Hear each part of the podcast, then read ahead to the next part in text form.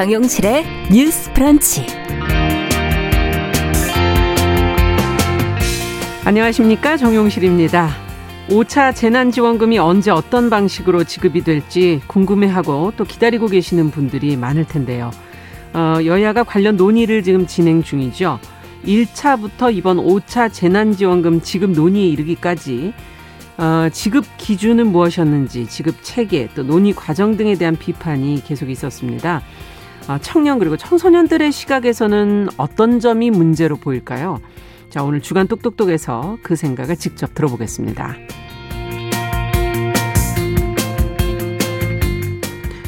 네, 코로나19 확진자 수가 지금 연일 계속 이어지고 있습니다. 높은 숫자로. 어, 이동이 자유롭지 못한 그래서 시, 시간들인데요. 어, 자유로운 일상이 그리워지고 여행에 대한 갈증은 더더욱 커집니다. 여행 관련 직종에서 일하는 분들은 또 얼마나 어려움이 클까 그런 생각이 드는데요. 이 코로나19 상황은 여행의 트렌드 또 여행에 대한 우리의 생각을 또 새롭게 가져보게 되는 그런 계기가 되는 것 같습니다. 그래서 오늘 초대석에서 여행 작가 한 분을 모셔서 이 코로나 시대의 여행에 대해서 한번 이야기 나눠보도록 하겠습니다. 7월 23일 금요일 정용실의 뉴스 브런치 문을 열겠습니다.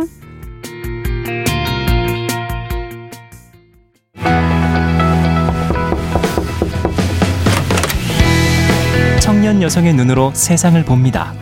정용실의 뉴스 브런치 주간 똑똑똑. 네, 정용실의 뉴스 브런치 이제 유튜브와 함께 콩에서도 보이는 라디오 함께 하실 수 있고요. 콩 앱 켜시고 KBS 라디오 채널 화면에 캠코더 모양의 버튼을 눌러 주시면 언제든지 실시간으로 저희가 방송하는 모습 보실 수 있습니다. 어, 김태현 님, 뭐 가반 압승 님, 유미화 님, 장소미 님 네, 많은 분들이 지금 콩으로 가윤아 님 이렇게 이유주 님, 아 이주유 님 네. 아, 감사합니다. 그리고 유튜브로도 지금 한 500분 가까운 분이 들어오셨네요. 미무수환님, 박진우님 감사드립니다. 자, 금요일 첫 코너 주간 똑똑똑입니다. 어, 청년 녀석의 시각으로 앞서 말씀드린 주제 한번 같이 생각해 보겠습니다. 오늘도 두 분 자리해 주셨습니다. 개관올레 이진성 편집장 안녕하세요. 안녕하세요. 그리고 청소년 페미니스트 네트워크 위티의 양재 활동가 안녕하세요. 네, 안녕하세요. 네. 자, 앞서 말씀드린 것처럼 5차 재난지원금 지급이 이제 앞두고 있는데 대상 시기 막판 지금 조율 중입니다. 어떤 결론이 나올지 재난지원금에 대해서 오늘 한번 좀 얘기를 해보도록 하죠. 어, 먼저 1차 재난지원금은 전 국민 대상으로 지급이 됐었으니까 받으셨을 테고 최소 한 번은 받아보시지 않았을까 하는 생각이 드는데 그때 뭐 소고기 사드셨다 뭐 여러 가지 얘기가 있지 않았습니까? 두 분은 솔직하게 어디다 쓰셨는지 청년들은 어디다 쓰나 이것도 좀 궁금해요. 음. 어, 먼저 이진성 편집장께서 어떻게 쓰셨어요? 어, 네. 저 같은 경우는 일단은 해야 된다고 생각은 하지만 급하지 않다고 생각해서 미뤄뒀던 치과나 이런 음. 병원 진료에 사용을 좀 했습니다. 그리고 가슴 아프네, 병원. 근데 치과 같은 경우에는 네. 특히 차일피일 미루다가 네. 이를 키우는 대표적인 병원 케이스기도 한데요. 네, 치과에 사용을 했고 그리고 장 보면서 이제 과일 같은 음. 신선 식품 같은 거에 좀 많이 샀던 기억이 납니다. 네. 네. 음. 그럼 양재 활동가께서는 어, 네, 저희도 사실 식비나 생계비 지출이 되게 컸던 것 같은데 음. 아무래도 음. 코로나 이후에는 좀 서울에도 덜 오려고 하고 제가 경기도 사는데 음. 집 안에서 혹은 집 근처에서 생활을 하려고 노력을 하다 네. 보니까 뭔가 지역 화폐로 주어지는 재난지원금에서 뭔가 지출들을 좀 잘 했던 것 같습니다. 아, 지역 화폐로 그쪽은 아, 어, 아 네, 저희는 경기도 재난기본소득이랑 네. 전국민 재난지원금을 둘 다 받았었거든요. 아, 그렇군요. 네, 그래서 거의 지역에서 주로 썼던 것 같아요. 살다. 음, 불편한 점은 별로 없으셨다. 지역에서 쓰시는 데는. 네. 네, 네. 자, 그러면 직접 써보고 또 다른 사람들 쓰는 것도 아마 얘기를 좀 들으셨을 것 같고 효용에 대해서는 어떻게 느끼셨는지 재난지원금이 청년들에게 재난지원금이란 이렇게 만약에 여쭤본다면 뭐라고 얘기하시겠어요? 어, 제 주변에는 사실 네. 청년보다는 청소년 동료들이 많아서 음. 그들의 이야기 들어보면 저와는 달리 재난지원을 받지 못한 동료들이 많았어요. 음. 사실 청소년도 1인당 25만 원씩 각자의 몫이 있는데 네. 이게 세대주가 받다 보니까 부모가 받아서 약간 어, 장 보는데 쓸 거야. 너 뭐 키우는데 돈 드는데 아. 다쓸 거야. 이런 식으로 말씀을 평소에 돈 들어가니까. 아, 네, 그렇죠. 네. 많으신 거죠. 그래서 사실은 내가 나 받을 수 있는 줄도 몰랐다. 라고 말씀하시는 아. 분들이 많았고 근데 민간에서 탈가정 여성 청소년분들한테 긴급 재난지원금을 지급하는 사업을 했었는데 네. 이 사업을 후기로 한 청소년분이 돈보다도 내가 잊혀지지 않는다는 사실이 좋았다. 아. 이 재난 속에서 국민들을 돕겠다라는 국가의 의사가 나에게도 와닿는 게 좋았다. 아. 이런 얘기를 하시더라고요. 실제로 받을 때의 기분이 그런 거다. 네, 그래서 단순히 거군요. 돈이 아니라 재난 음. 속에서 소외되지 않는다 어떤 사회적 연대감이 음. 아니었을까 재난지원금이 그런 음. 것으로부터의 소외가 아니었을까 생각합니다. 네, 그렇군요. 청소년들의 경우는 좀 세대주가 어, 받는 경우가 많았다 이런 얘기도 해주셨고요. 음. 어떻게 보세요 이진성 편집장께서? 어, 일단은 선택의 폭이 넓어지는 효과나 경험을 음. 하게 되죠. 선택지가 있는 것과 없는 것은 굉장히 큰 차이가 있는데 네. 사실 재난지원금 같은 돈은 정말로 뭐 반드시 필요한 되게 절박한데 써야 된다. 뭐 음. 뭐 한우를 산다거나 안경을 산다는 거는 사치가 아니냐 이런 음. 논의가 지속적으로 있었었죠. 있었는데 네. 그런데 이제 그런 돈은 아주 절박한 데만 써야 하고 그 절박한 거의 기준을 누가 정하는가 이런 음. 것들을 생각을 해 해볼 때 음. 과연 이제 이게 가난에 대한 어떤 편견이 아닐까 그 음. 가난한 사람들이 욕망에 대한 편견은 아닐까 이제 그런 아. 생각을 많이 했어요. 이 선택지를 처음 가지게 되고 그 여유가 금액보다는 여기 말했던 그 양재활도가 말했던 것처럼 예. 내가 잊혀지지 않는다는 어떤 메시지 그리고 음. 내가 좀 더 다른 것을 해봐도 된다라는 음. 가능성의 문제 그런 아 가능성의 효과 이제 그런 것들을 좀 느낄 수 있는 음. 시간이었습니다. 욕망도 어떻게 보면 누구의 욕망은 이래야 되냐 하는 그런 편견들이 있을 수 있다는 얘기군요. 네. 네. 자, 그렇다면은 이번 재난지원금이 어쨌든 재난 속에서 소외되지 않았다, 이렇게 느끼게 만들었다는 얘기를 잠시 해주셨지만, 그래도 소외되는 어, 사람들이 있었던 건 아니었을까, 사각지대는 없었을까 하는 생각을 다시 한번 해보게 되는데 어떻게 보시는지, 어, 그리고 그것이 만약에 있었다면 어떤 문제가 발생할 수 있는지 음. 두분 얘기 좀 들어보죠. 네, 이진성 편집장께. 어, 네, 일단은 아무래도 이게 그 기초생활보장법이 생활이 어려운 사람의 최저 생활을 보장하고 이런 것들을 좀 네. 입증을 해야 되다 보니까 일정 이상의 소득 재산을 가진 부모나 자녀가 있으면 이런 것들을 좀 받기 어려운 시스템이거나 음.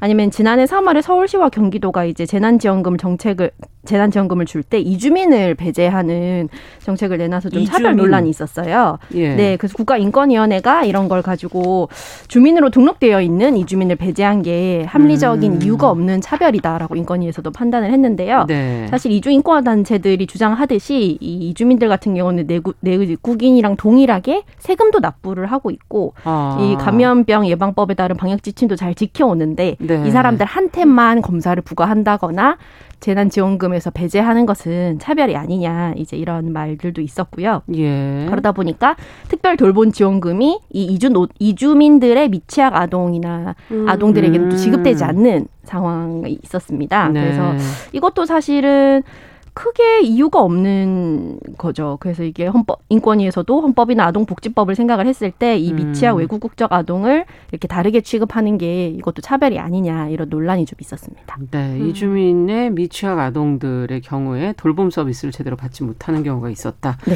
음. 어떻게 보세요? 어, 네, 맞아요. 좀, 이진송 편집장님이 처음에 지적해 주셨던 것처럼 한국의 복지제도가 주로는 부양의무자 기준을 둔다거나 혹은 연령 제한도 있거든요. 그래서 네. 청소년들은 이런 빈곤한 처우에 있더라도 부양의무자 제한 때문에도 그렇지만 연령상 복지를 받을 수 있는 나이가 되지 않는 경우도 많아요. 음. 그래서 이런 지점들도 있는 것 같고 또 한편으로 청소년과 청년은 특히 좀 거주지가 불안하거나 전입신고가 안 돼 있는 경우가 되게 아. 많거든요. 거거든요. 그렇겠네요. 네. 요즘에도 세금 문제 때문에 전입 신고 못 하게 하는 경우도 네, 네. 있고. 네, 맞아요. 특히 뭐 대학가나 이런 대학가. 데에선 더더욱 음. 집주인이 아. 그러게 전입 신고를 안 하게 하는 경우들이 많다고 하더라고요. 예. 저 같은 경우는 좀 원가족에서 나오면서 불화를 겪으면서 나오게 돼 가지고 음. 원가족이 저의 지금 집 주소를 아는 게 싫어서 전입 신고를 안 했었거든요. 아. 어, 그런 것처럼 좀 원가족에게 자신의 위치가 드러나는 것에 대한 우려가 경우도 있죠. 뭐 예. 특히나 친족 가족 성폭력 피해자나 아동학대 음. 피해자는 당연히 있을 수밖에 없는데 음. 지금 주민등록법상 등본을 분리하는 것에 대해 너무 까다로운 증명서나 증빙 절차를 요구하기 때문에 아. 이런 피해자들이 이러한 증병 증빙들을 제대로 해내지 못하면 예. 전입 신고를 하지 못한 상태에서 자신의 몫을 제대로 받지 못하는 상황들이 굉장히 어. 좀 많이 있는 것 같습니다. 전입 신고를 못하면은 그럼 세대주한테로 가는 건가요? 네네. 네. 세대주에게 지급이 돼서 아. 그걸 달라고 또 연락을 생활을 따로 또 해야 되는 또 네. 싸워야 되는 상황들이 아, 있었던 것 같아요. 그렇군요. 네. 그러면 저는 이건 양지영 장관께 좀 여쭤보고 싶은데 앞서 이제 어, 세대주한테로 이제 대부분 가는 경우가 많아 청소년들 직접 지급받은 경우가 흔치는 않다 네. 음, 얘기해 주셨는데 청소년한테 재난지원금이 어떤 면에서 필요하다고 생각하시는지도 좀 같이 얘기를 해 주시죠. 네, 흔히 사실 청소년은 부모에게 용돈 받고 앞서 음. 말한 것처럼 부모가 생계에 필요한 모든 걸 대부분 지출하는데 네. 왜 청소년에게 돈을 줘야 되냐라고 질문하시는데요. 음. 사실은 그런 부모를 두지 않은 청소년들도 있죠. 아, 용돈을 그렇죠. 받지 못하거나 뭐 어떤 가게의 형편에 따라서 제대로 된 생계를 가족 내에서 해결하기 어려운 경우들도 음. 많은데 사실은 부모의 경제 상황에 아동이 잘 살 책임을 다 맡기는 거 이게 좀 음. 문제라고 생각해요. 청소년이 겪는 삶의 위기를 개별 가정에서 알아서 해라. 라고 음. 말할 수 있나 청소년도 시민인데 그렇죠. 이런 생각이 들고 사실 코로나19 이후에 서울시가 결식위기 아동에게 지급하는 꿈나무 카드의 이용 건수가 예. 작년에 비해 다섯 배 이상 증가했다라고 하거든요. 아 그렇군요. 네. 사실 뭐 방역 정책으로 인해 학교가 닫히고 뭐 시설이 닫히고 이러면서 무료 급식 네, 안 되니까 무료 급식이 안 되고 이러면서 사실은 이 청소년 빈곤이 계속 심화되고 있는 상황이고 음. 사실 이런 꿈나무 카드의 사용처 제한이 되게 논란이 되기도 했어요. 있잖아요. 네. 지금은 일부 개선됐지만 뭐 삼각김밥은 되는데 이런 그냥 액수가 제한이 있죠. 액수도 그런데 네. 품목 제한이 아, 있어요. 품목도 제한이 있군요. 그래서 이런 부분들이 있어서 사실 저는 그런 걸 보면서 아 재난지원금 같이 용처를 구분하지 않는 형태의 지원금을 아. 청소년이 받아본 적이 별로 없구나.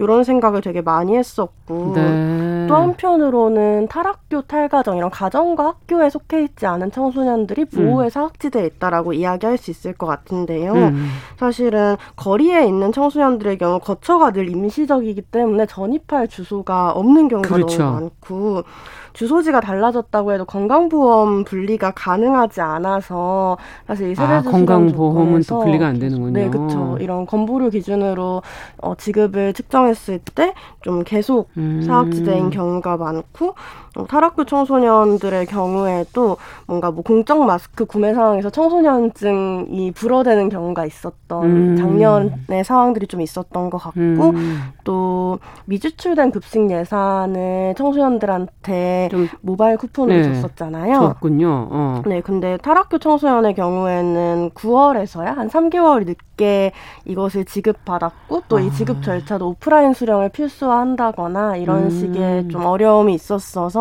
이런 배제되는 공간을 위해서라도 그리고 좀 청소년의 빈곤을 가정이 알아서 해결하는 것을 놓아두지 않기 위해서라도 좀 청소년 재난지원금 지급이 필요하다고 생각합니다. 음.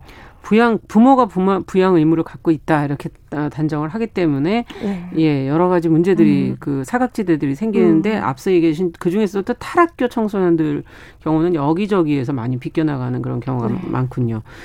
자, 근데 재난지원 관련해서 아무래도 또 이 특수고용직 저희가 특고라고 표현하는 특수고용직하고 프리랜서 문제도 여기서 한번 좀 짚어봐야 되지 않을까 싶어요. 지금 청소년 문제 좀 짚어봤는데 이건 이진성 편집장께 좀 여쭤보고 싶습니다. 아, 네 네.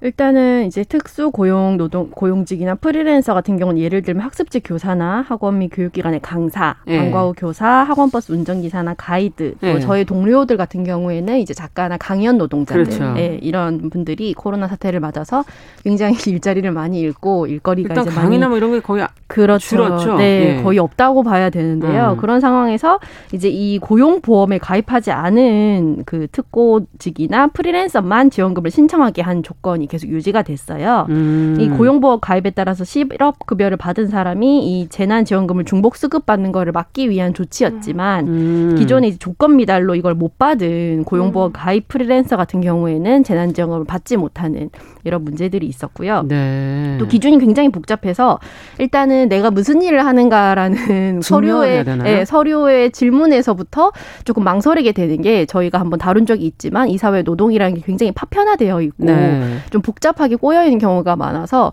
서류나 행정상에서 요구하는 나의 그 항목에 나의 노동이 딱딱 들어맞지 않는 경우도 아. 많거든요. 그러다 보니까 여러 가지 행정적 절차에 문제가 있는데 특별 지원비 신청서나 뭐 건강보험 자격 확인서, 소득 감소 확인서 이런 식의 입증 음. 서류를 음. 거의 열가지 가량을 제출을 해야 돼요. 열가지를 네, 그러다 보니까 이제 이거를 만드는 과정에서도 이런 과, 그 절차나 준비에 능숙하지 못한 사람들이거나 힘들겠네요. 그렇죠. 사실은 또 프리랜서나 특보직이 젊은 사람들만 있는 게 아니잖아요. 음. 예. 그래서 이런 음. 정보를 보거나 이제 서류를 떼는 것들이 좀 어려운 중장년층 음. 특보직이나 프리랜서 같은 경우에는 굉장히 좀 어려움을 많이 겪고요. 이 문제에 대해서는 사실 사회가 좀 필요에 의해서 이런 비정규직이나 프리랜서를 만들었는데 네. 이런 고용보험도 없는 상태에서 논문을 제공하고 있는 사람들의 불안정성에 굉장히 음. 이걸 보호할 안전망이 너무 허술하다는 생각을 하게 되셨어요. 네, 좀 많이 했습니다. 어. 특히 교육, 계약서를 쓰자거나 이런 고용보험 얘기를 할 수 없는 처지의 네. 특고직이나 프리랜서 노동자들이 굉장히 많은데요. 좀 이렇게 열악한 환경에 있는 사람들이 이런 재난지원금을 지급받을 수 있는 상황이 왔는데도 정작 그 계약서나 음. 고용보험 문제 이런 것 때문에 이제 그 혜택을 누리지 못하는 예, 그런 좀 모순이 많이 발생을 했거든요. 음. 예. 참 여러 가지 어려움이 있군요. 그러니까 이 또 특고직과 프리랜서 부분도 어, 사각지대가 상당히 있었구나 이런 게 또 드러나기도 하고 어, 재난지원금 지급 시에 항상 논의되는 게 이제 보편 지급을 할 것이냐, 음. 선별 지급을 할 것이냐 가지고 이제 안에서 굉장히 논의가 많지 않습니까? 특히 국회에서 이제 논의가 많은데, 음. 액수가 아무래도 보편 지급을 하다 보면 좀 줄 가능성이 좀 있는 거고, 음. 어, 불필요한 지출을 줄여서 또, 어, 재난지원금을 더 필요한 사람들한테 줘야 되는 거 아니냐, 뭐 이런 얘기도 있고요. 음. 어느 쪽을 원하십니까? 청년들 입장에서는. 음.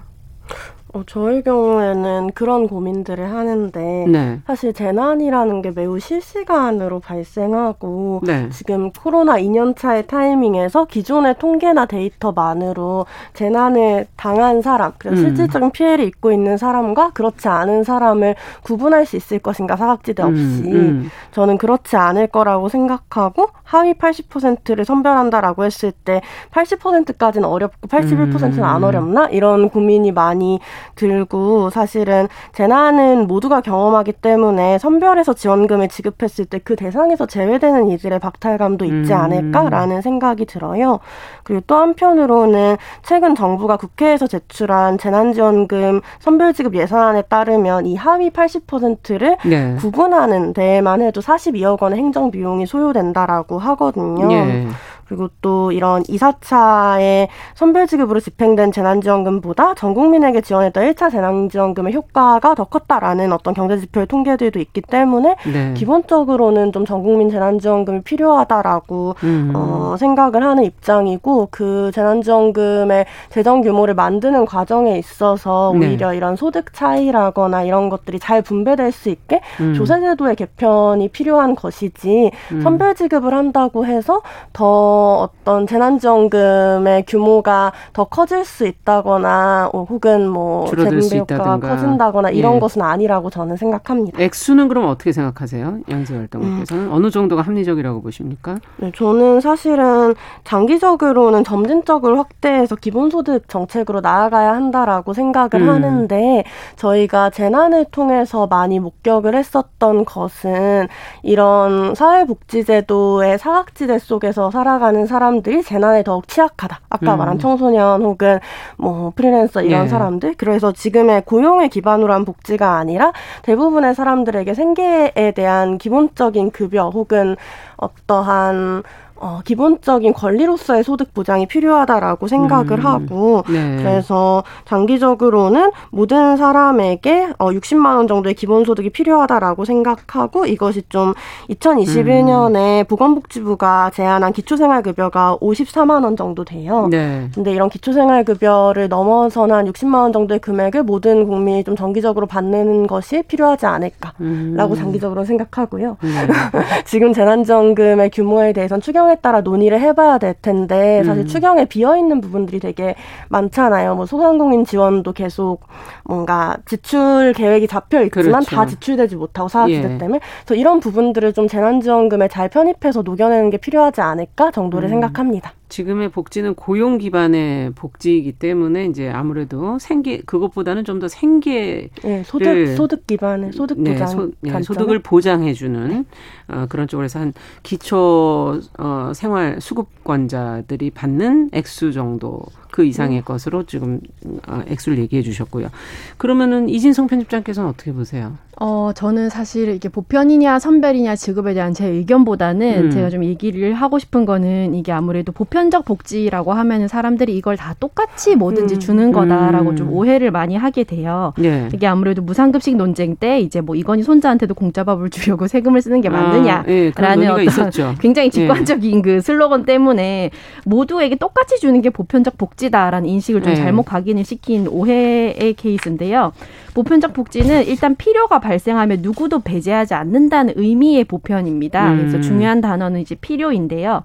예를 들면 건강보험 같은 경우에도 모든 가입자에게 같은 액수의 의료비를 주는 게 아니거든요. 예. 그래서 아파서 병원에 간 사람이나 병원을 이용한 만큼에 상응하는 보험료를 주는데 아픈 사람만 골라서 필요한 만큼 차등 지급을 해주는데 이 의료보험이 선별복지, 아 건강보험이 선별복지인가 하면 또 그건 음. 아니거든요. 그렇죠. 이거는 보편 복지예요. 그래서 필요하다면 이제 보편적 복지는 선별과 차등 지급을 다 포괄하는 음. 논리이기 때문에 저희가 이런 재난지원금 문제를 생각을 할 때 보편은 전부 다 주는 거고 음. 선별은 다 골라서 주는 거고 이걸 이분법적으로 대립해서 보편 아니면 네, 선별 이렇게 하나를 선택을 하는 게 아니라 네. 이제 우리 사회가 과연 이제 동일한 필요가 발생하는 일은 뭐 동일한 필요가 발생한 일에는 모두가 지급을 하고 음. 선별적인 필요가 발생을 할 때는 차등해서 주는 음. 이런 식의 좀 적절한 그 음. 진정한 의미의 보편적 복지 지급 각각 네 예. 그런 게 예. 필요하지 않나라고 생각을 의해서. 해요. 네 그래서 예. 사실 보편적 복지의 원리는 획일이 아니라 형평이거든요. 형평. 네, 네. 그래서 보편적 복지에 대해서 뭐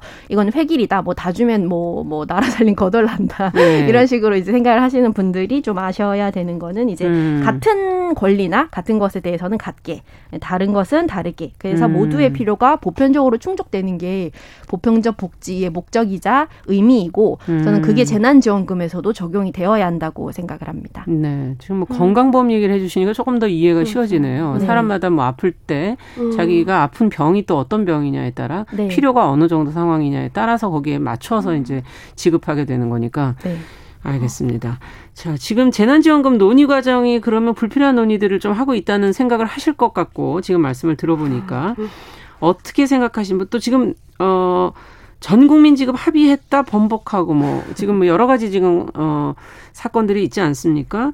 또 관련 여론을 지금 수렴하고서 결정하는 그런 방식의 또 뭐 변화가 필요하다고 보시는지 음. 아니면 어떻게 보시는지 어떤 논의 과정이 필요하다고 보세요? 어, 일단은 저번에 이제 번복하고 이런 사태를 보면서 네. 기본적으로 네. 서로 굉장히 커뮤니케이션이 좀 안 되고 있다라는 음. 생각을 좀 많이 했고요. 여론에 너무 신경을 쓰느라고 이런 복지의 의미나 효과 이런 소통보다는 번복을 음. 일삼는 등 굉장히 성급하게 밀어붙이는 인상을 많이 받았어요. 네. 그리고 아무래도 2차 추경안 자체가 대선이 다가오면서 이 초과 세수를 다 사용하자라는 네. 목적으로 계획 없이 짜였다. 그래서 혼란이 음. 있다라는 비판도 음. 있었고요.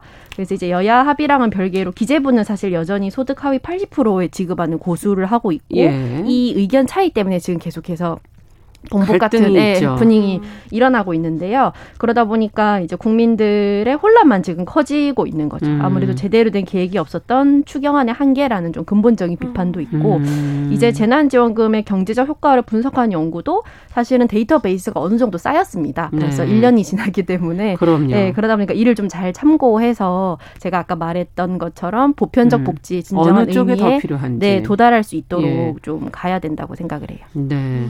1년 동안 동안의 통계치와 수치를 가지고 좀 더 다시 한번 잘 고려를 해야 될 계획을 세워봐야 될 거고 얘기해 주신 대로 추경안이 사실 이번부터는 좀 발전이 있지 않을까 하는 그, 어, 어떤, 어, 성장이 좀 이제 시작되지 않을까는 너무 큰 기대를 했던 게 아닌가 하는 그런 생각도 좀 들기도 하고요. 음. 양재 활동가께서는 어떻게 보십니까? 음, 저도 아무튼, 어, 어떤 보편복지의 형평에 있어서 제가 많이 느끼는 건 이 재난이라는 음. 감각이 사실 전 국민적인 감각이자 위기의 감각이고, 음. 그래서 그 속에서 우리가, 어, 이 보편적으로 어떠한 이 재난의 상황에서 국민들에게 지지와 사회적 연대감을 심어주는 과정에서 재난지원금의 전국민 재난지원금이라는 형태가 유의미하겠다라는 음. 생각이 들지만 동시에 말씀하신 것처럼 이게 이렇게까지 논란이 되는 데에는 음. 소상공인이든 기존의 어떤 어, 더 취약한 계층에 네. 대한 코로나 이후에 지원에 대한 고민들이 많이 없었다는 생각이 들어요. 그렇죠.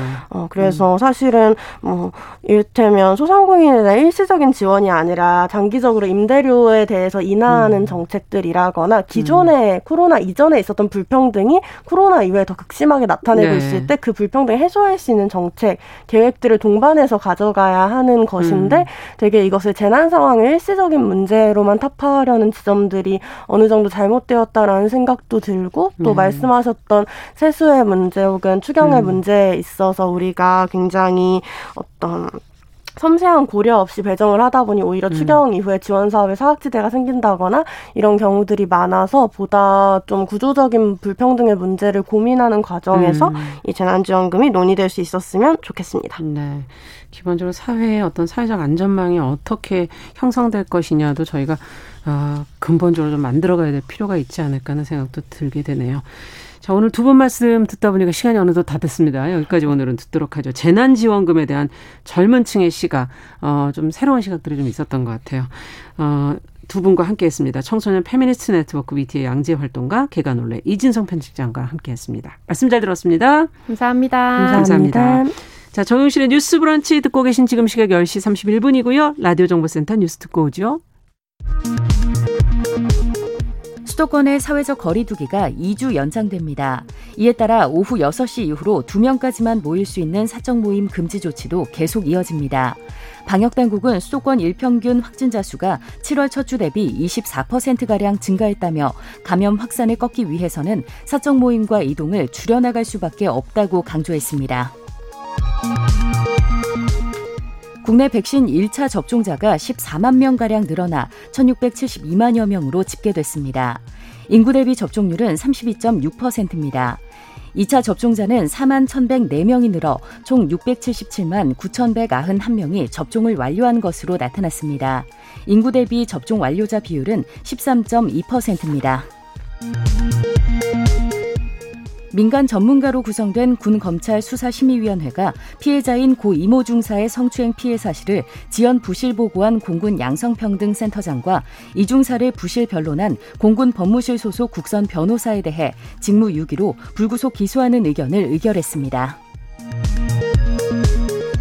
오늘 전국 대부분 지역에 폭염특보가 내려져 덥겠으나 전력 수급은 안정적으로 이뤄질 전망입니다.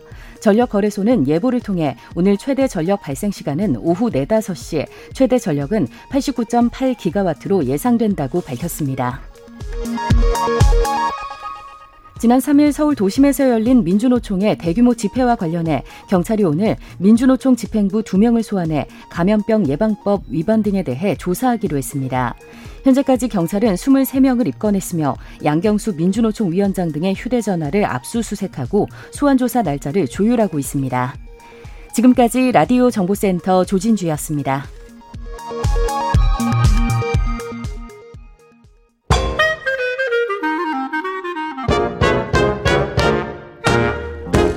모두가 행복한 미래 정용실의 뉴스 브런치 네, 정용실의 뉴스 브런치 듣고 계신 지금 시각 10시 33분 넘어서고 있습니다. 금요일 기다리시는 분들 많으시죠? 다양한 분야에서 활동하는 여성들 만나보고 있습니다. 금요 초대서 자, 코로나19 확산세가 지금 계속 심해지면서 뭐 어디 외출도 하기가 조심스러운 상황입니다. 누구를 만났다가 또 어, 감염이 되면 어떡하나 뭐 걱정들 하시는데 이렇게 집안에 있다 보니까 가장 그리워지는 게 여행입니다. 어떤 분들은 그래서 예전에 가셨던 여행 사진들을 다시 지금 돌이켜 보면서 마음을 위로하고 계시는 분들도 계시던데요. 코로나가 변화시킨 여행, 앞으로는 또 여행이 어떻게 달라질지 이 변화에 따라서 그러면 지금 이런 순간에 어떻게 어, 준비를 하면 좋을지 어, 여행을 업으로 삼고 있는 여행 작가들은 어떻게 그럼 살아가고 계시는지 너무 옆에서 웃으시는데 네, 어떤 대안을 찾아가고 계시는지 직접 얘기 들어보겠습니다. 양소희 여행 작가 자리해 주셨습니다. 어서 오세요. 네 안녕하세요. 네. 왜 웃으세요? 어떻게 살아가는지 약간 허탈한 웃음. 힘드셨죠. 네, 웃어야죠. 우는 것보다 낫잖아요. 아 긍정적이신데 힘드셨죠? 네 그럼요. 예. 굉장히 많이 당황했어요. 이런 일은 예상도 못하셨던 일이잖아요. 그렇죠. 예. 아. 이 코로나19 상황이 지금 계속 길어지고 있지 않습니까? 끝이 네. 언제일진 지금 어느 누구도 알 수 없는 그런 상황인데 네. 여행 산업 전체도 힘들 것 같고 여행 문화가 지금 많이 축소가 됐어요. 마음 놓고 뭐 여행 다니기도 뭐 당연히 쉽지도 않은 상황이고 그러면 그동안에는 어떻게 지내셨습니까? 어, 사실 뭐 다들 힘드시지만 음. 그 중에서도 특히 여행에 관련된 분들이 지금 많이 힘드실 것 같아요. 네, 어, 힘든 시간을 보내고 있는데요. 네. 뭐 저도 힘들지만 다 같이 음. 잘 버텨보자고 화이팅을 음. 하고 싶은 그런 마음이고요. 네. 저는 이제 그 코로나 이전에는 네. 이제 여행 작가니까 글을 쓰는 건 기본이고 음. 뭐 강의도 하고 여행 콘서트도 하고 그리고 음. 약간 특수 목적 관광이라는 아. 이제 약간 특별한 것들 관광도 기, 기획을 하고 네. 또 진행도 하고 이러면서 사실 엄청 바빴어요. 그렇죠. 그 전에 정말 여행이 너무 너무 활발했었잖아요. 네.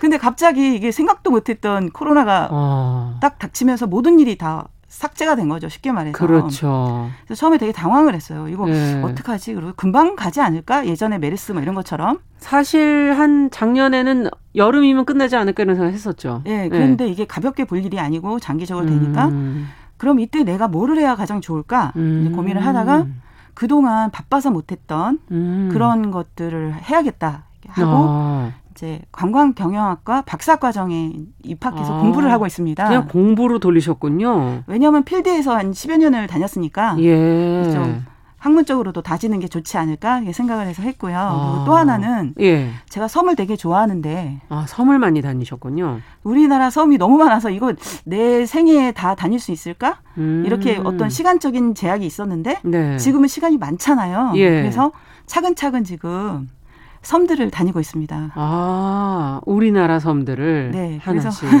저는 예. 개인적으로 좀 보시면 아시겠지만 지금 막 울면서 와야 되는 상황인데. 그러니까 너무 웃으면서 들어오셔가지고. 왜냐하면 저는 어떤 일이 이제 시련이 오면 아. 시련하고 딱 맞서면서 아. 힘을 빼는 것보다 아. 시련 위에 딱 타고 올라서 같이 어, 그 표현 참 좋은데요. 네, 파도 타기를 하는 것이 시련하고 마주해서 괜히 힘, 힘 빼지, 빼지 말고. 말고. 어차피 야. 너무 시련이 세잖아요, 지금. 네, 코로나하고 제가 어떻게 싸워요? 그렇죠. 코로나하고 누가 싸울 수 있겠습니까? 예. 아, 싸우면 좋겠지만. 예. 싸워 이기면 우주를 구하는 건데, 그죠? 음. 지구를 구하는 건데. 맞아요. 그래서 그 위에서 타고 이제 같이 파도 타기를 하면서 음. 이 시련을 같이 가는 거고요. 그리고 사실 매일 제 생각에도 코로나 때문에 진다는 생각을 좀 하거든요. 음. 지는 게임을 하고 있구나. 음. 근데 이제 질 수만은 없잖아요. 그래서 예전보다 더 열심히 살면서 음. 뭐 이기는, 이기는 게임이라기보다는 이제 좀 지는 거는 인정하는데 좀 최소한으로 네, 만들어 보자. 예, 그런 네. 생각을 하고 예전보다 더 열심히 예, 예, 열정적으로 살고 있습니다. 그렇군요. 여행 작가들마다 사실은 지역이 있더라고요. 어떤 네네. 네. 분은 남미, 뭐 어떤 분은 뭐 유럽, 뭐 이런 식으로 네. 특화된 지역이 있던데 지금 양소희 작가께서는 대만이 그런 특화된 지역으로 대만 전문가라고들 얘기를 하시더라고요. 아, 뭐 자칭 타칭. 네. 대, 제, 대만 제 1회 음. 네, 전문 여행 작가입니다. 네, 그럼 못 가신 지는 얼마나 됐어요? 어, 대만 총통으로부터 네, 감사의 그 상도 받았고요. 야, 공로상. 그렇군요. 직접 불러서 이제 앞에서 그 총통이라 하면 대통령이거든요. 네. 네, 그런 상도 받았고. 근데 이제 제가 여행 작가 일을 처음 시작해 보니까 원래 여행 작가라는 개념이 우리나라에 없었거든요. 아 초창기에 시작을 하셨군요. 그렇죠. 예. 음. 보통은 시 소설 뭐 수필 쓰는 작가가 작가인데 음. 새로운 직업군이 생긴 거예요. 네. 여행 작가라는. 근데 제가 가만히 생각해 보니까 이 여행 작가들도 음.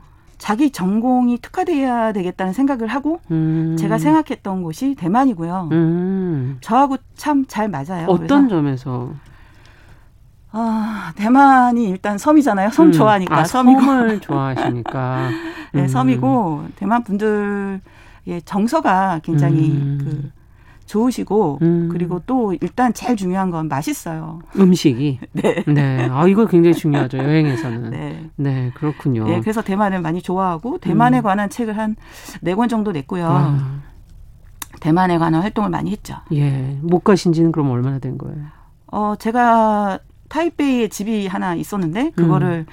작년에 정리를 한 12월 이후부터 못 갔죠. 아 그러셨군요. 네. 그 정리했다는 거는 대만을 접으셨다는 얘기입니까? 그건 아니죠. 아니죠, 아니죠. 절대 아닌가요? 예. 네. 그리고 또 너무 대만만 한 100번 이상 갔거든요. 아. 그래서 다른 나라도 많이 가고 있고 음. 또 어떤 면에서는 대만에 특화된 여행 작가라서 좋을 수도 있는데 음. 또 대만만 하는 것처럼 보이는 것 같아서 또 그것도 예, 다른 네. 세계에 예, 음. 특별한 여행지도 많이 다니고 있습니다. 네, 코로나19 아마 변화와 함께 같이 여러 가지 지금 고민들이 있으신 것 같은데, 어, 삶을 너무 많이 변화시켰잖아요. 코로나19가. 그렇죠, 그렇죠, 그렇죠. 어떻게 보십니까? 여행도 분명히 변화시켰을 것 같아요. 네. 지금 제가 또 뭐 관광 경영학과 공부를 해서도 그렇지만 음. 이제 학계에서 바라보는 전망은요. 네. 그 코로나가 이제 지나가고 나면 네. 좀 체류형 여행이라는 것으로 바뀔 것이다라고 전망하고 체류형 있어요. 체류형 여행 이게 뭔가요? 좀 생소한 개념이긴 한데 예. 보통 이제 국내 여행이다 그러면 우리가 당일치 여행을 할때 예. 명소 중심으로 가잖아요. 그렇죠. 나뭘 어, 봐야겠다 하면 그걸로 가는데 예. 생활형 여행 또는 생활형 관광이라고 하는 것은 어. 그 주민들 속으로 자연스럽게 스며, 스며들어서 아. 주민들의 생활 속에서 재미를 느끼는 그런 같이 거기에 해보는 그렇죠, 그렇죠. 그 지역 사람들의 삶 안으로 좀 더 들어가 네. 보는 아. 그래서 이제 예전 같으면 관광지다 하면 뭐 뭘 만들고 막 이렇게 해서 뭐 그거를 봐야 되고 뭐 이러는 거였는데 음. 이제는 좀 트렌드가 바뀌어서 생활형 관광이라고 해서 그 음. 그 지역 주민들 그냥 생활 그 자체로 음. 여행자들이 조심스럽게 스며들어서 그들의 삶을 보고 느끼고 음. 또 감동받고 네. 예, 그런 좀 소소한 재미, 음. 매력을 느끼는 그렇군요. 예, 그런 여행이 예, 체류형 관광이라고 합니다. 네, 그렇군요. 그렇다면은 뭐 좀 그 예를 들 만한 걸 한번 얘기해 주신다면 더 와닿을 수도 있을 것 같은데 본인이 했던 경험이나 예, 제가 예, 예 지금 시간이 많잖아요. 예. 코로나 때문에. 예. 그래서 얼마 전에 예. 예 담양에서 한 달 살기를 했습니다. 아. 체류형이라는 게 그렇게 한 달 살기? 예, 그렇죠. 이제 체류형이 예. 근데 사실 한 달이라고 딱 규정할 건 아니고요. 뭐 예를 들면 일주일 살기도 좋고, 예. 2주 보름 살기. 아 산다는 개념을 가져가는 거군요. 예, 체류. 음, 체류. 그러니까 그래요. 거기에 맞아요. 머무는 기간이 조금 음. 길어지는 거죠. 그래서 좀 길게는 1년도 1년 살기도 하고 예. 하는데 제가 얼마 전에 이제 담양에서 한 달 살기를 했는데요. 음, 담양 어떠셨어요? 그 대나무의 고장인 건 아시죠? 음. 예. 거기 중노군이라는 곳이 있는데요. 아, 들어봤어요. 여기 좋다고 누가 그러시던데. 그 안에 이제 숙소가 있어요. 한옥. 아. 그래서 거기서 한 달을 살면서 아. 사실 이 스트레스가 엄청나잖아요. 이 코로나 맞아요. 스트레스가. 근데 그곳에 딱 가서 있으니까 음. 그냥 다 모든 걸 잊게 되더라고요. 그래서 아. 매일 막 이렇게 아, 무릉도원이 만약에 있으면 이곳이 아닐까? 실감이 안 나는 거야. 이, 예, 이, 이, 이 현실이 시공간이. 예, 거긴 다 따로 있는 것 같은 느낌이 드셨군요. 예, 별도의 공간에서 음. 이제 그렇게 좀 사람도 없는 데서 음. 조용히 있으니까 너무 좋았고 그 중에 좀 특별했던 거는 네. 제가 해외를 나갈 때마다 비행기를 타고 가는데 비행기를 못 탔잖아요. 그렇죠. 거기 담양 항공이라고 있어요. 오. 비행 교육을 시키는 기관인 그 곳인데 네. 여행 이렇게 하는 여행자들도 음. 사전에 신청을 하면 네. 그 경비행기를 탈 수가 있어요. 경비행기가 있습니까 거기에? 네, 뜻밖이죠. 아, 네. 아, 이건 정말 상상도 못했던 건데요. 그래서 이제 그 경비행기를 타고 담양을 이제 하늘에서 전체를 다 살펴보는 아. 그런 재미있는 시간도 좀 가졌고요. 예. 그리고 어, 또 뭐가 있냐면 아, 소세원 아시나요? 우리나라 그 정원으로 예. 제 일로 손꼽는 소세원. 예. 예. 소세원의 양산보 선생님이 마치 다시 살아온 것처럼 이렇게 역할극을 하면서 선비 아, 체험을 하는 게 있어요. 선비 체험. 음. 예, 그것도 했고 음, 또 뭐 여러 가지 뭐 진짜 주경야 바느질 뭐 이게 무슨 말인 줄 아세요? 주경야 독 책 읽어야 될 시간에 밤에 그 바느질 한다는 얘기예요? 제가 어렸을 때부터 바느질하는 걸 되게 좋아했는데 아, 예전에는 어머니들이 생계를 잃려고 왜 맞아요. 전구를 이렇게 해갖고 바느질하고 막 그러셨잖아요. 근데 이제 아주 초등학교 때 어렸을 때 바느질을 한번 해봤는데 저보고 너무 잘한다고 선생님 칭찬했던 경험이 있어요. 제가. 아이고. 그래서 아, 한번 기회가 되면 바느질을 해봐야지 했는데 아. 그 담양에 갔더니 바느질하는 분이 계시더라고요. 그래서 야 이제 배웠는데 낮에는 이제 명소를 돌아다니고 재밌게 뭐 먹으러 다니고 놀고요. 밤에는 딱히 사실 뭐 할 일이 없으니까 네. 그래서 그 바느질하는 선생님하고 같이 밤에 조용히 여름밤에 아. 아. 바느질을 했어요. 주경야 아, 바느질. 재밌겠네요. 너무 재밌었어요. 예, 뭔가를 하나를 그 기회에 새로 또 접해 보면서 경험해 보는. 네, 손 풀었죠. 손풀이를 했죠. 그것도 네. 원래 좀 잘한다는 얘기를 아, 예전에 한번 들었던 건데 찾아봐야겠네. 아, 저도 그럼 뭘 잘했었나?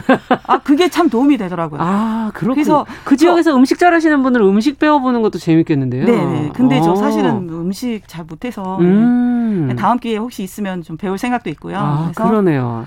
어, 바느질도 배우고 제가 가장 인상 깊었던 거는 음. 너무 놀랍게도 저는 이제 전 세계를 다 다니던 여행 작가잖아요. 네. 근데 담양 장날이 너무 저는 장날. 재, 재밌는 거예요. 어. 제가 이제 그 1일날 도착해서 예. 장날이 2일, 7일이거든요. 어. 2일날 장날을 갔는데 너무 재밌어서 7일날 또 가고 어. 그다음에 또 가고 한 달 사니까. 그렇죠, 그렇죠. 그래도 하루 종일 있는 건 아니고 잠깐 가는 예. 거지만 너무 재밌는 거예요, 장애. 그러니까 물건 사고 팔고 이런 사람들을 쑥 걸어다니면서 예. 한편의 뮤지컬을 보는 것 같은 거예요. 어, 너무 다양하죠. 제품들도 상당히 네, 너무 재밌어요. 다양하고. 거긴 죽, 죽 제품 그 네, 죽 제품도 있고 많고. 저는 개인적으로 고무신을 하나 사왔어요. 고무신. 아. 네, 그래서 하여튼 그런 풍경들이 제가 좀 상상력이 풍부해서 그런지 음. 모르지만 뮤지컬 한 편을 보는 것처럼 너무너무 좋았던 아. 거예요. 그래서 이런 소소함이 주는 어떤 야, 즐거움, 기쁨. 그렇군요. 여행 작가가 그냥 되는 거는 아니고 지금 말씀하시는 걸 들으니까 너무 흥분하셔가지고 지금 아니, 눈빛이 다시, 막 반짝반짝. 예, 떠올리니까 너무 네. 좋은 거예요. 그래서 담양의 모습이 마치 제 눈앞에 그려지는 것처럼 얘기를 해주시는데 사실 담양에는 음. 제가 얘기하는 거 이외에 정말 볼 게 많아요. 많아요. 근데 이제 그걸 다 아, 얘기할 수 가보고 싶어지네요, 정말. 그리고 이런 네. 체험을 앞서 얘기하신 체류형 여행이라는 게 결국은 거기 살면서 그 삶을 체험해 보는 체험형 여행이나 비슷한 말이구나 이런 생각이 좀 들기도 하고 아까 그렇죠. 바느질 하셨다는 얘기가 다른 어떤 얘기보다 조금 색다르게 이색적으로 또 다가오기도 했는데 그러면서 예. 예전에 우리 음. 여, 그 규방에서 아까 얘기하신 것처럼 그 이제 바느질했던 어머니들에 네. 대한 마음 이런 것도 좀 헤아리고 예, 좋았어요. 예, 밤에 아, 한복을 갑자기 입고 바느질을 해보고 아 그거는 좀 오바인 아, 것 같고요. 너무 오바인가요? 어, 네. 오바인 것 아, 제가 갑자기 떠올라가지고 그리고 또 예. 제가 딱 도착했을 때 블루베리가 막 수확될 시기였는데 블루베리요. 아, 어, 거기 담양에 많군요. 엄청 많아요. 그래서 너무 신기한 어. 거예요. 그래서 제가 그 농장에 찾아갔어요. 어떻게 생겼나? 블루베리 나무입니까?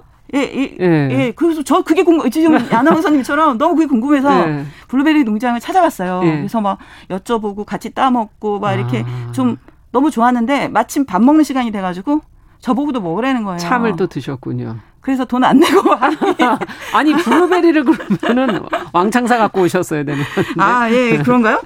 예. 네, 블루베리 조금 비싸요. 네. 맞아요. 야, 그렇다면 지금 섬 얘기 마침 해주셨으니까 이 네. 기회에 네. 네. 국내의 좀 아름다운 섬들, 네네. 네. 뭐 섬 여행에 관심이 많으시다 그러니까 좀 소개 좀 몇 개 해주시죠. 어떤 오, 곳이 있을까요? 오늘 아침에 여기 오는데도 음. 지금 코로나 단계가 좀 심한 상태니까 지금 당장은 못 가시죠, 뭐. 네, 여행 네. 자제하라는 이제 방송을 맞습니다. 들었는데 예. 여행은 못 가더라도 이렇게 방송을 통해서 어. 간접적으로 또 이거 좋은데요. 여행지 소개하는 거 괜찮나요? 네, 괜찮죠. 왜냐면 네. 지금 당장 안 가시고 딱 보관해 놓으셨다가 그쵸. 기억해 놓으셨다가 다음에 가시면 네. 되니까. 그리고 또 네. 제가 후보지로 올려 놓는 거죠. 네. 제가 그러면 조금 음, 좀 풀어 주세요. 몇 개만. 비, 어, 이, 비밀을. 아, 특이한 곳이 있어요. 네. 네. 그게 뭐냐면 네. 어, 이게 배 타고 딱 이렇게 배를 탔어요. 지금 막 상상을 해 보세요. 배를 타고 쫙 가면 어. 바다가 막 펼쳐지면서 막 어. 햇볕이 비치면 거기에 막 반짝반짝 해가지고 예. 저는 또 그런 생각도 들더라고요. 바다 속에 보물이 많은 거 아니야? 아. 왜 이렇게 빛이 나지? 아. 막 이런 생각도 하면서 네. 좀막 가고 그러는데 예. 생각보다 음. 사람들이 배를 못 타요. 왜요? 그 배를 무서워하는 사람들이 많아요 생각보다. 물이 무서워서 그러신 거군요. 글쎄 어렸을 때부터 음. 우리가 그런 훈련이 안 돼서 그런지 음. 좀 배를 두려워하는 분들이 많더라고요. 그래서 난 섬에 네. 못 가, 막 이런 분들이 많은데 아. 요즘 우리나라 기술이 너무 좋아서 다리를 그쵸. 연육교를 엄청 놓았어요. 아. 그래서 사실 배 안 타고 갈 수 있는, 있는 섬이 많아요. 어. 그래서 그 중에 예. 이제 올해 3월에 네. 임자대교가 개통이 됐는데요. 임자대교. 좀 생소하시죠? 임자대교 못 들어봤는데 저는. 임자도를 가기 아, 위해서는 임자대교. 임자대교를 이제 건너서 넘어가면 네. 대광 해수욕장이 있어요. 대광 해수욕장. 음. 그러니까 이름에서 딱 느껴지는 게 클 대자 빛광이잖아요. 그러니까 막 반짝반짝 하겠군요, 거기. 아, 반짝이도 있지만 클 대자에 네. 포커스를 딱 맞춰야 어, 되는데. 그러면 어떻게? 저는 개인적으로 대광 해수욕장을 저, 제가 혼자 부르는 그 별칭이 있어요. 뭐예요? 대박 해수욕장. 대박. 아무도 안 오고 혼자 뭐, 아니 그렇진 않아요. 그렇진 그 정도는 않아요? 아닌데 예. 그게 어느 정도의 규모냐면 동양 최대예요. 에? 그렇게 커요? 예전에는 이제 배 타고 가니까 좀 알려지지 않았었는데 아, 제가 봤을 때 연휴 코로, 코로나가 지나고 나면 우리나라에서 가장 유명해질 해운대를 혹시 대박날 이, 이 대박날 그렇죠. 예. 대박날 해수욕장인데 어. 얼마 전에 또 Blue Flag 와 오늘 방송 들으셔야 되는데 이거 아 많이 듣고 계실 거예요. 네, 안 들으시면 손해네요 오늘은 완전히. 그곳이 또 얼마 전에 Blue Flag 국제해변 인증을 받았는데 그게 아. 뭐냐하면 이제 국제적으로 친환경적이고 안전한 해수욕장이라는 검증을 받았어요. 아 그렇군요. 그래서 어 이제 보통 생각하면 우리가 뭐 지중해나 뭐, 음. 아 어디 뭐뭐 뭐 어디에 막 이런 걸 생각하잖아요. 그리스 막, 막 해변 예, 생각하는데 예, 예. 가보면 규모에 정말 대박이다라는 아, 말이 입이 쩍 벌어지는군요. 그렇죠. 예, 음. 그런 곳이 있는데 거기에 봄이 되면 음. 내년 봄을 이제 기약하시면 되겠죠. 튤립이 엄청 나요. 튤립이 엄청 튤립이 아. 막 튤립이 완전 꽃밭이 막 끝, 끝 없이 펼쳐지고요. 예. 그리고 지금 못 가게 하려 가지고 봄 얘기로 네, 봄 얘기하는 거죠. 그리고 거기는 네. 이제 그 조선 시대 후기에 음. 어 엄청나게 그림을 잘 그렸던 조희령 조희룡이라는 어. 이제 화가가 유배 왔던 곳이에요. 유배 왔던 곳이군요. 근데 사람들이 그러면 유적이 남아 있나요? 유 조희룡이라고 하면 사람들이 예. 이 사람 잘 몰라요. 모르네요. 저도. 근데 추사 음. 김정희 알죠. 아시죠? 네. 그분이 이제 제주도로 유배를 가면서 예. 좀 가까운 측근이라 해서 음. 억울하게 여기 온 거예요. 아, 그쪽 근처군요. 예, 네, 아니 그 제주도는 아니지만 예. 유배지로 이제 섬을 많이 예전에는 섬으로 많이 보냈으니까. 임자도가 전남 쪽입니까? 아, 예, 전라 아, 신안군에 속해 그러니까 있는. 그쪽에 예. 가까운 거군요. 음. 근데 이분이 이제 원래 태생이 한양 서울 음, 사람이에요. 음, 조희룡이란 분이. 네. 어렸을 때부터 그림을 엄청 잘 그렸고 어. 얼마나 그림을 잘 그렸냐면 당대의 왕이 네. 금강산 가서 그림을 그려보라고 그림 출장을 보낼 정도로 어마어마한 거죠. 그림을 엄청 잘 그리던 분이에요. 음. 근데 억울하게 갑자기 섬에 딱 가게 돼서 갔어요.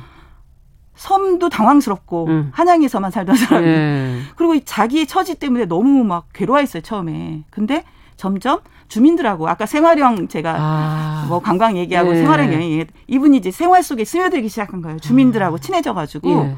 주민들이 좀 신기한 이야기들을 경험했던 걸 막 얘기해 주는 거예요. 오. 어, 자기는 한양에서 전혀 생각했 지도 못했던 재미있는 이야기들이 많으니까 음. 그거를 책을 썼어요. 그렇군요. 주민들은 글로 못 남겼지만 그렇군요. 이분은 이제 글잘 그 지역의 이야기들을 그리고 이분이 뭘 잘 그렸냐 하면 홍매화를 엄청 잘 그렸어요. 아, 아우 너무 예쁘겠는데요, 네. 홍매화. 네, 그래서 이제 임자도에 가면 조희룡 미술관이 있어요. 미술관이 있군요. 네, 그래서 거기 가 보면 그 조희룡이 신기하게 들었던 이야기 음. 그리고 조희룡의 홍매화 그림 음. 그리고 또 조금 그 미술관에서 조금 더 벗어나면 이분이 이제 유배 왔을 때 그 살았던 집뭐 음. 이런 것들이 있고요. 남아 있군요. 그리고 와. 뭐 임자도 매화도 그럼 볼 수 있는 거예요 거기서? 아 그렇죠. 그럼, 어. 매화가 엄청 많이 심어놔서 튤립과 매화 이제 튤립 먼저 시작되고 그 매화는 그 후죠. 다음에 펴요. 예. 네. 어. 그리고 원래 또 임자도는 사실 네. 저희가 식탁 위에서 가장 친근하게 만나는 대파. 대파. 임자 대파 대파가 완전 유명해요. 아, 겨울에는 대파. 네. 그리고 이제 그 새우젓 유명하고 음. 여름에 민어. 민어, 어머. 예. 너무 비싸게.